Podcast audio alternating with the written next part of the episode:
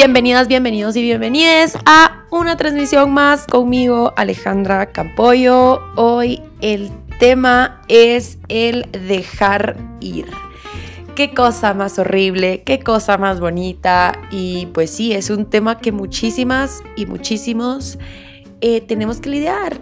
Y estamos mal con eso. Y muchas y muchos em, nos aferramos a personas o lugares que ya no nos aportan por el simple miedo a pensar de que nos va a ir peor. Es donde nosotras tenemos que empezar a entrenar a nuestra mente. Así que... Gracias por estar aquí, gracias por escucharme, gracias por una sintonía más. Yo más que feliz y agradecida por tenerles aquí. Igual si tienen algunas dudas, háganmelo saber. Em, empezamos con el tema de hoy, dejar ir. ¿Cómo es que a mí me fue con el dejar ir? Pero les voy a contar en dónde estoy, qué estoy haciendo. Pues ya estoy en Ciudad de México. Ciudad de México tiene un olor peculiar. Cuando entras a este país, ya sabes que estás en México porque la contaminación la tenés aquí. Amo este país con todo mi ser, la verdad que es mi segunda casa, pero no puedo negar que la contaminación es horrible. Y ni modo, y ni modo, tengo que soportar porque si no, ¿cómo crezco?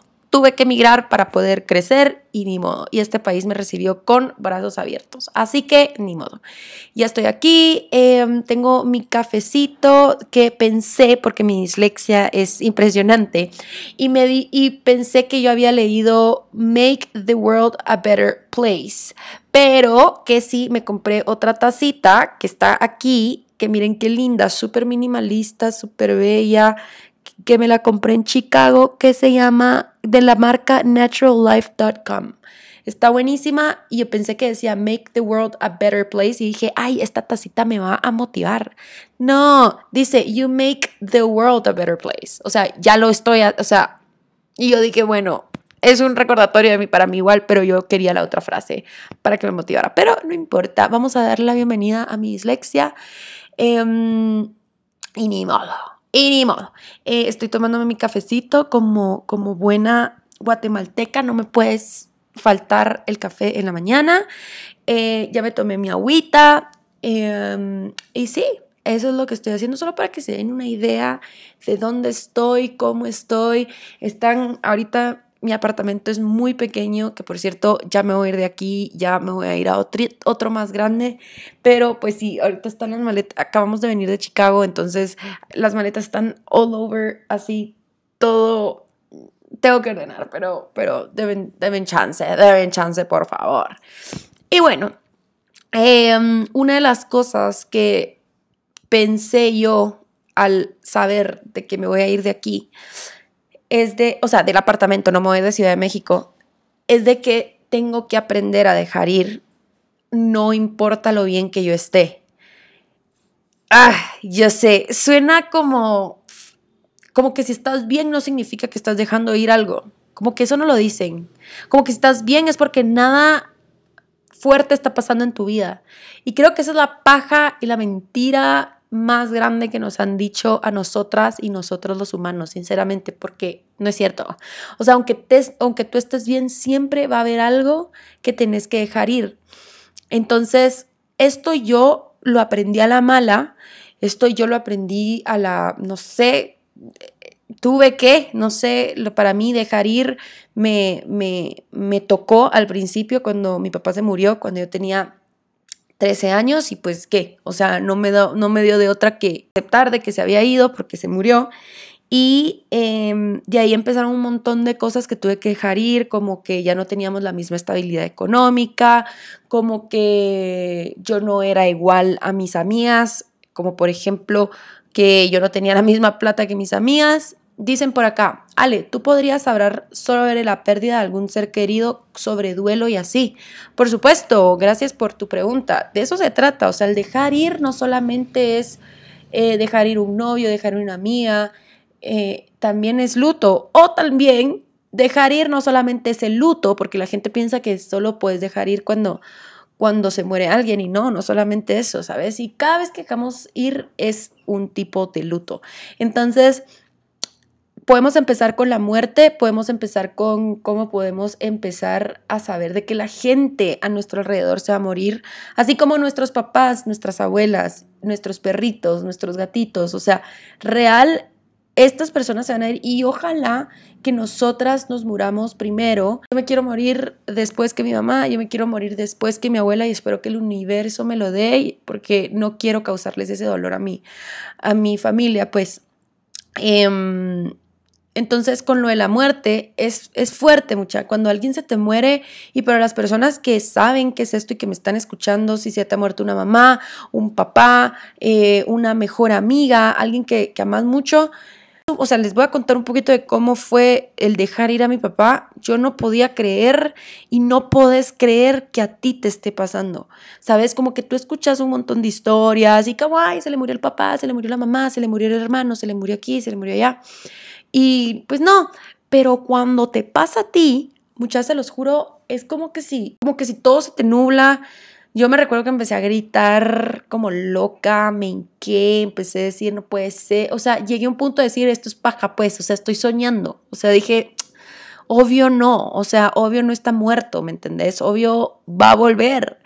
Y esto es algo que tenemos que tener bien claro. Y para las personas que tal vez se les acaba de morir a alguien o se le, y sí, porque con lo del COVID se fue mucha gente, saber de que no van a regresar y ten, esa idea es como, puta, ¿cómo así que nunca le voy a volver a hablar por teléfono? ¿Cómo así que nunca le voy a contar mis cosas? ¿Cómo así que aquí se acabó nuestra historia? ¿Cómo así? Entonces son un montón de cosas que tu mente te dice y te pone súper triste porque igual la cultura y nuestra sociedad nos dijo que la muerte era mala.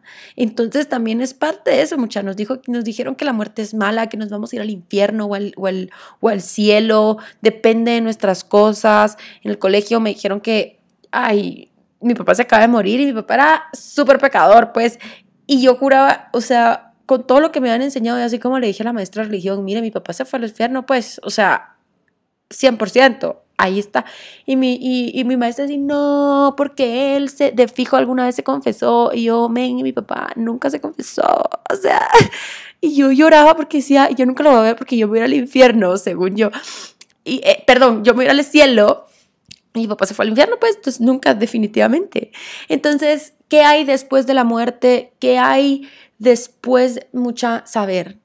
Honestamente no se sabe, yo nunca me he muerto, entonces yo, yo qué les daría por, por morir y volver y contarles, pero yo no sé. Eh, pero lo que lo importante es saber de que nos vamos a morir. Y quiero que volvamos a repetir, repetir eso. Y si estás manejando o si estás en el trabajo y si estás enojada o si estás feliz o si estás triste o si estás estresada, quiero que ahorita repitas conmigo, me voy a morir. Me voy a morir. Una vez más, me voy a morir. Entonces, ¿qué es lo que hace esto en nuestro subconsciente, en nuestra mente, en nuestro espíritu, en nuestra alma, en nuestro ser, en nuestro día a día? Es empezar a dejar ir cosas que realmente no importan. Empezar a dejar ir cosas que tienen solución. Y una de las cosas que a mí me ha funcionado, que me funcionó y me aprendí de la muerte de mi papá, es de que no hay nada que no tenga solución menos la muerte. ¿Qué podemos hacer?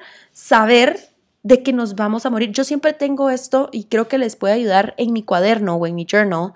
Yo me escribo como que, ¿qué, pasa? ¿Qué haría yo hoy si me muero en seis meses? Y yo tengo la vida, mucha, yo estoy teniendo esa vida en este preciso momento. Yo no cambiaría nada. Lo que estoy haciendo en este preciso momento es lo que yo haría si me voy a morir en seis meses. Y hay muchísimas personas que por el miedo, el mismo miedo a dejar ir, dicen en seis meses, en, en un año, cuando me case, cuando no sé qué, y cuando pueda, y cuando, mano, ¿cuándo va a llegar eso? El tiempo no existe, el futuro no existe. O sea, lo mejor que puedes hacer es empezar a hacer un cambio ahorita. Cuando mi papá se muera, voy a trabajar en, en lutos. Cuando mi mamá se muera, voy a trabajar en poder dejar ir. Mano, no esperes a que un vergazo venga y que tú no tengas las herramientas cuando ese vergazo venga. Vergazo me refiero a un mal momento de la vida. Porque a veces solo despertamos cuando un vergazo viene, cuando cortamos, cuando se muere alguien, cuando caemos en bancarrota, cuando nos enfermamos, cuando ahí es donde ya, ah, sí, perdón, perdón, ah, espérate, voy a, y a, veces, no toda la gente, porque hay mucha gente que, que como no tiene la herramienta, dice, se vuelve loca y no sale de ahí. Entonces, a lo que voy es, no esperemos a estar en la mierda o que alguna mierda nos pase o no esperemos el vergazo, porque ahí está, con todo lo del amor propio y todo lo de el camino al dejar ir o el camino a la paz. Se trata de cuando vengan estos momentos difíciles de tu vida, saber que tú vas a estar en paz. No se trata de felicidad, ay, qué bonito todo, pues es que madre, me, me, sobra el dinero, viajo, tengo el mejor novio del mundo. Eh, mano, lo que, lo que digan eso, mm, no. O sea, hay momentos y hasta la gente súper mega triple exitosa tiene estos momentos de, puta, ¿qué voy a hacer con mi vida? ¿Qué está pasando con mi vida? O se les muere alguien, o tienen alguna enfermedad, o qué sé yo, siempre pasa algo. La idea es, como yo puedo tener las, las herramientas para cuando algún vergazo venga, para cuando algún momento difícil venga. Eso es lo más importante. Y si tú ya pasaste por una ruptura amorosa, ya pasaste por algún luto, porque se, ya no te hablas con tu mejor amiga, porque eso también es parte del luto, ¿cómo podemos hacer para empezar a tener paz en nuestro ser? Saber de que nada ni nadie nos pertenece. Y esto es otro ejercicio que quiero hacer contigo, pero que no estés manejando, por favor. Quiero que te des una pausa de dos minutitos y vamos a respirar profundo.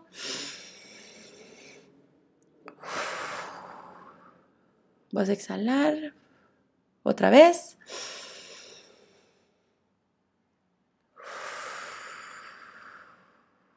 Y última vez.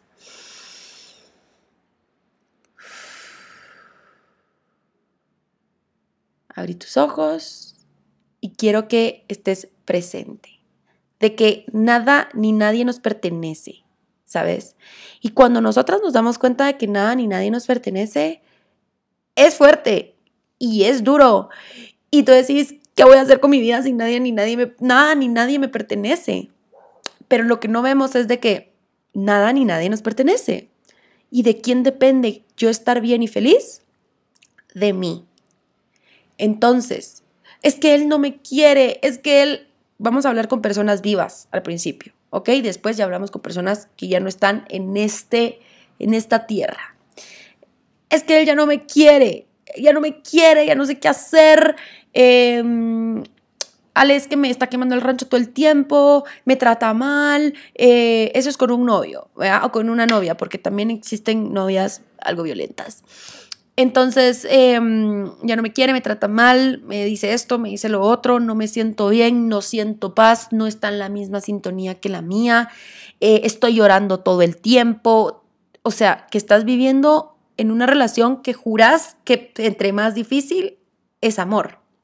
Y ahí es donde tú tienes que empezar a decir, puta, de verdad, en serio quiero esto en mi vida, ¿en qué me está aportando? ¿En qué me está llenando? ¿Cuánto? Y quiero que te hagas esta pregunta.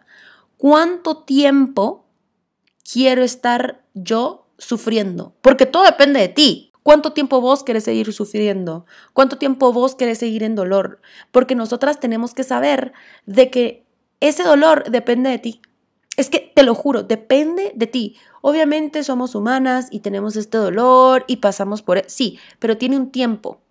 ¿Y cuánto tiempo nos, cree, nos queremos creer que tenemos ese dolor?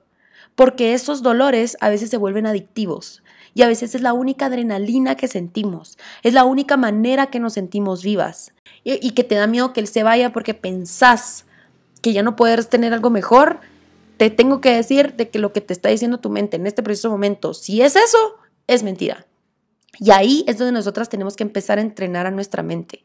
Y tenemos también que tener, y a ver, ojo con esto, si tenés pareja, lo que a mí me ha funcionado muchísimo, ahora que tengo pareja, es de que yo no sé cuándo vaya a durar esto. Y yo lo hablo con mi novio y lo digo, y créame que cuando lo decimos, es un dolor en el corazoncito de como no, pero es más consciente, es más presente, es de, podemos cortar en cualquier momento, podemos ya no querernos en cualquier momento, podemos dejarnos ir en cualquier momento, por muchas circunstancias.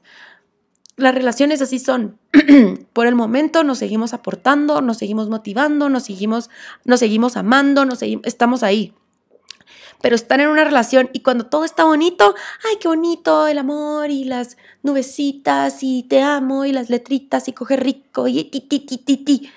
Y después nos quedamos ahí y pensamos que así va a estar para siempre. Y no es cierto. No es cierto. Entonces, cuando una tiene una relación con alguien y saber de que se puede acabar, estás más presente. Eh, es normal que te digan, bueno, ahorita sigamos conociéndonos y pasando tiempo juntos, pero igual si no funciona, pues somos amigos y ninguna relación es para siempre. A ver, esto es muy importante. Dice, sigamos conociéndonos y pasando el tiempo. A ver, a ver. Eh, tiempo. ¿Qué es lo que tú querés? ¿Qué es lo que tú querés, Maffer? ¿Querés una relación? ¿Querés un amorío así de coger y ya? Eh, ¿Querés un to fuck body? ¿Qué es lo que vos querés? Porque ahí es donde tenemos nosotras el error con los hombres. Esperamos a que nos diga si queremos ser su novia o no. Esperamos, ¿será que, qué somos? ¿Qué, ¿Qué querés vos? ¿Qué querés vos? ¿De quién es la, la, rienda de tu vida? ¿Quién tiene la rienda de tu vida? ¿Quién tiene el timón de tu vida? ¿El chavo con el que estás saliendo o vos? Y eso es lo que nunca nos enseñan, mucha, de que nosotras somos las únicas que podemos manejar nuestra vida. Y haciendo estas preguntas, le estás dando el poder a otra persona a que decida en dónde estar. ¿Qué querés vos? ¿Querés una relación? Ok. ¿Querés un fuck body? Ok. Pero ¿qué querés vos? ¿Ya? otra cosa que dijiste, pero que dijiste, dice, pero igual si no funciona somos amigos y ninguna relación es para siempre. Claro que si no funciona somos amigos y quién dice, o sea, yo con mi exnovio nos dijimos, ay, sí, cortemos y igual vamos a ser cuates. Yo no pude hablarle a él por un año y medio, porque yo no podía ser su amiga y eso está bien.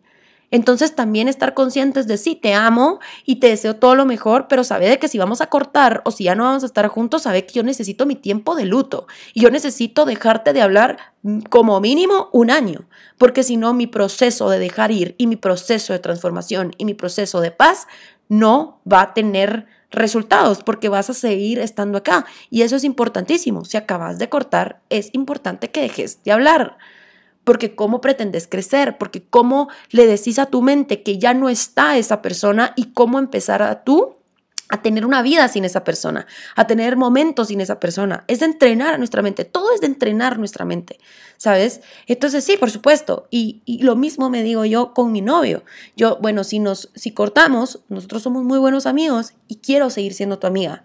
¿Cuándo puedo seguir siendo tu amiga? No a la semana siguiente y nos vamos a ir, y entonces, ¿qué vas a hacer hoy? No, no, o sea, perdón, ¿no? Y más yo, que me cuesta un chingo dejar ir y he estado en este proceso de dejar ir por muchísimo tiempo, desde que tengo fucking 13 años y hasta ahorita mis 28 tengo las herramientas suficientes para yo poder decir, ah, ok, viene un proceso de dejar ir, ok, ya sé mis herramientas, ya sé lo que tengo que hacer y una de las cosas principales que tengo que hacer si en algún momento yo corto con mi novio es dejarle de hablar es dejarle de seguir, es dejarle de...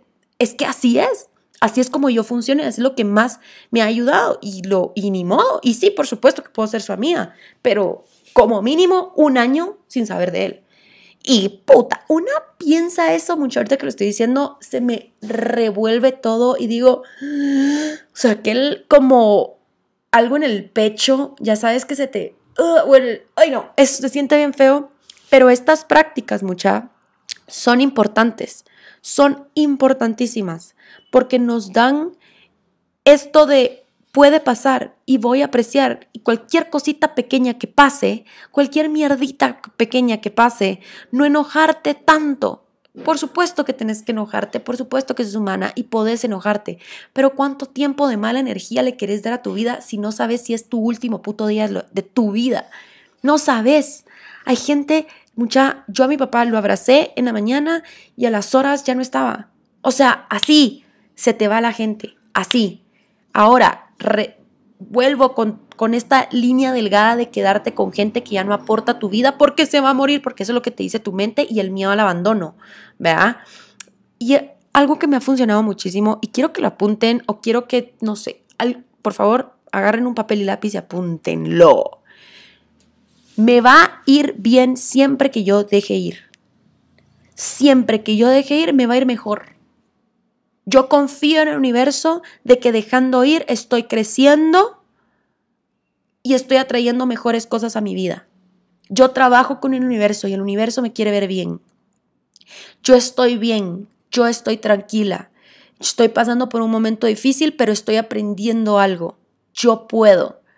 Claro que puedo. ¿Cómo que no puedo? Por supuesto que puedo. Me va a ir mejor. Voy a estar más tranquila. Voy a tener paz. Tengo paz estoy en este proceso que duele y un chingo, pero yo confío que estoy bien, que voy a estar bien. Claro que sí, por supuesto que sí. Y eso apunten, lo que sé yo, hagan lo que sea con este tipo de, de, de podcast o, no sé, denle en reverse, no sé, pero de verdad, mantras, qué sé yo, pónganle post-it, pongan donde sea. Entonces, tenemos ya tres, los mantras que les dije ahorita y el que les había dicho de nada ni nadie me pertenece. Y cuando tú tenés esto, es de esta, este mantra, sabes de que tu novio no es tuyo, tu esposa no es tuya, tu esposo no es tuyo, tu mamá no es tuya, tú no sos hija de, a ti te hicieron, por supuesto, pero tú no sos la propiedad de tus papás. Y si sos mamá y si sos papá, tus hijos no son tuyos. Tú los hiciste, pero que sean tuyos no es cierto. Ellos tienen, son seres independientes, seres que tienen que ser libres. Punto y final. Tu responsabilidad al principio es educar y después ya miramos. Eh, dice, duele, quema y me lastima un vergo. Por supuesto, duele, quema, lastima un vergo. Dejas de respirar. A mí me costaba mucho respirar. No, yo no como. Hay muchas y muchos que comen por, por con tristeza. Yo no puedo comer con tristeza porque literalmente mi cuerpo reacciona horrible, vomito y qué sé yo. Entonces, perdón si esto está all over the place, si está todo revuelto.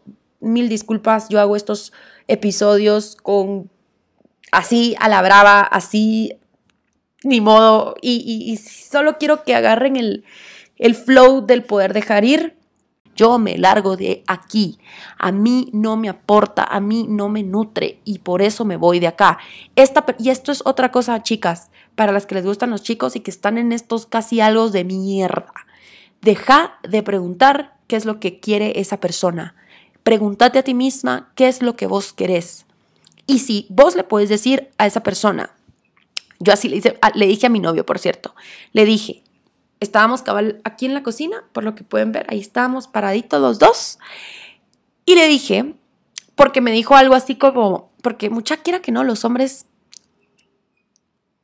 de verdad que mi, mi, mi más sentido pésame a todas las mujeres heterosexuales, a los hombres gays, y a las mujeres bisexuales que se meten con hombres heterosexuales. De verdad, mi más sentido pésame. Un minuto de silencio. Ya. Entonces, es un proceso, ¿verdad? Entonces, tú tenés que ponerte cabrona y tenés que ponerte saber lo que querés, mano, apuntalo. Para eso existe el diario que te lo estoy repitiendo todos los santos días que compres. Compra un diario, hace el journaling, escribí cómo te sentís y qué es lo que vos querés, qué es lo que vos te mereces. Entonces vengo yo y hace tiempo le dije, ah, no, es que sos mi novio, no sé qué, como que no nos habíamos caído, no nos habíamos dicho. Y me dice, no, en realidad no soy tu novio, pues. Y puta, mucha, me puse para vergazos y dije, este cerote, así. Yo, ¿cómo así? O sea, estoy viviendo contigo. Hemos hecho tríos, hemos hecho de todo. Y aguanta de que ahorita tú decís que no son ¡ah, vaya! ¡ah, vaya! Entonces yo dije, no, no, no, hay que hablar. Y dije, a ver, novio mío, ahora que es mi novio, ¿verdad? Le dije, esto es lo que yo quiero. Yo quiero tener una relación, yo quiero hacer un nidito, no necesariamente tiene que ser con hijos, casamiento y mamada y media, simplemente tú y yo, hacer un nidito, conocernos, que seas mi novio, que seas mi compañero, que seas parte de mi proceso y que nosotros seamos un teamwork, que seamos un trabajo en equipo. Ya que viajemos, que conozcas a mi familia, porque yo no voy a presentarles casi algo a mi familia. No, no, no. Eh, eso es lo que yo quiero. Y si tú no quieres eso, está bien. Y yo me voy pero yo no le pregunté en ningún momento, ¿qué somos? No, porque me lo prometí. Me lo prometí porque yo no vuelvo a tener este mismo círculo de novios que he tenido toda mi perra vida, de esperar lo que él decida y qué quiere de mí. Perdón, pero no. Entonces le dije, es lo que yo quiero, ¿qué es lo que tú quieres? Y ahí fue cuando él dijo, ah, no, pues yo también quiero ser tu novio. Ah, bueno. Y me dijo, no, pues es que lo teníamos que decir, lo teníamos que hablar, lo teníamos que setear, teníamos que decir, somos novios. Y yo, ok, estoy de acuerdo contigo. Pero a lo que voy es, él me pudo haber dicho fácilmente, mucha, que él no quería eso. Que él se siente cómodo en donde estaba y, y ya. Y ahí voy. No darle los beneficios de novio a un casi algo. Y eso es lo que muchas están haciendo. Yo quiero ser tu novia, pero tú solo querés pasarla bien. Tú solo querés que solo querés las, las partes alegres mías. Solo querés lo bonito mío. Solo eso querés. Entonces, yo no. Yo quiero un proceso contigo. Yo quiero estar en las buenas y en las malas contigo. No para siempre, pero sí en un proceso donde los dos estemos en sintonía entonces me voy de aquí. Porque aquí que yo espere que tú cambies o aquí que yo espere que vos hagas o que deshagas o que tú mires qué haces conmigo, perdón, pero la dueña de mi vida soy yo. ¿Ya? La dueña de mi vida soy yo y yo decido. Entonces cuando una decide por una misma, una se abraza a una misma. ¿Qué hacer si mi novio dice que le hicieron mucho daño a su anterior relación y se limita mucho en varios aspectos?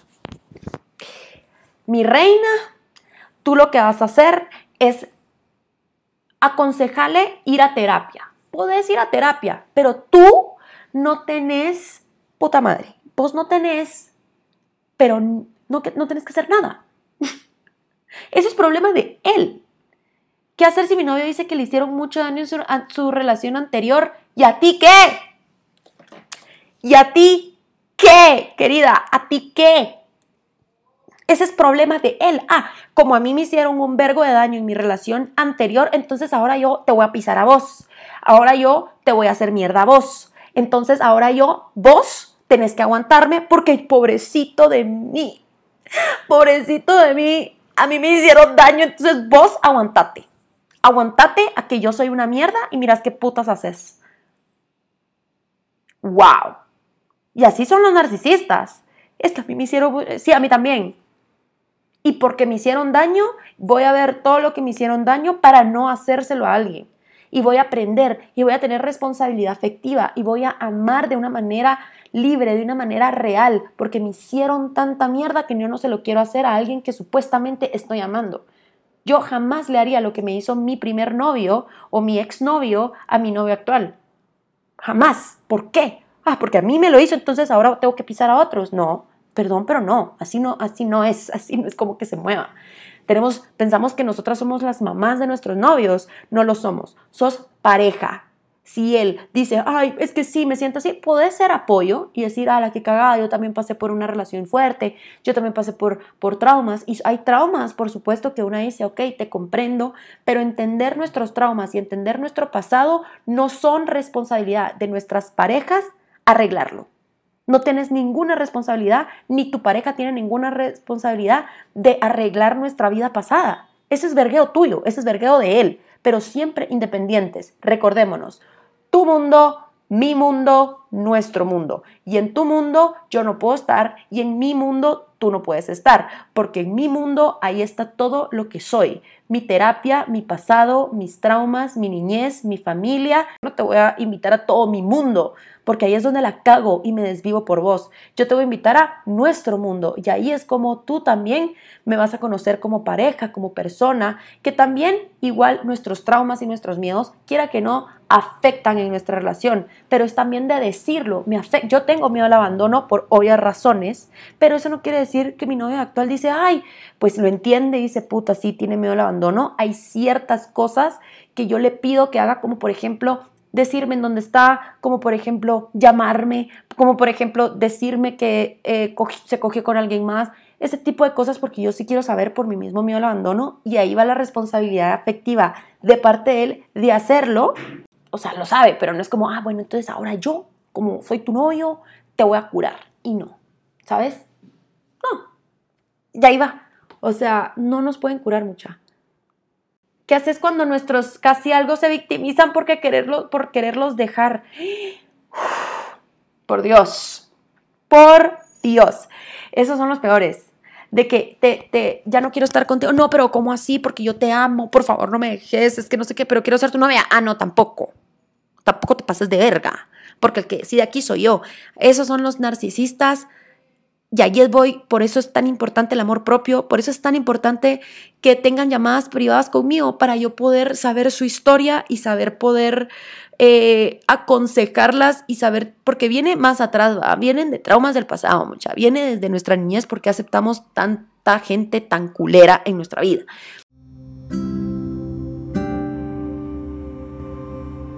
lo más importante es saber lo que vos querés.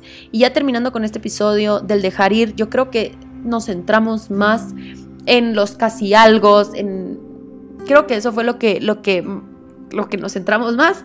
Em, pero, pero sí, mucha, eso, eso fue todo por hoy. Creo que a este episodio le pondré los casi algo, cómo dejar ir los casi algo, porque los casi algo por lo general, pues siempre duelen y el amor no tiene que doler. Entonces creo que a eso le voy a poner a este, a este episodio de Insolentes Podcast. Muchísimas gracias por haberme escuchado, muchísimas gracias por estar aquí.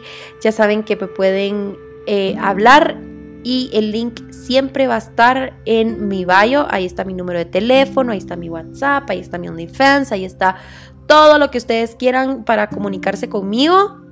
Ahí estoy yo para servirles. Si tienen alguna otra duda, ya saben. Les quiero mucho, les amo. Gracias de verdad por escucharme y nos vemos a la próxima.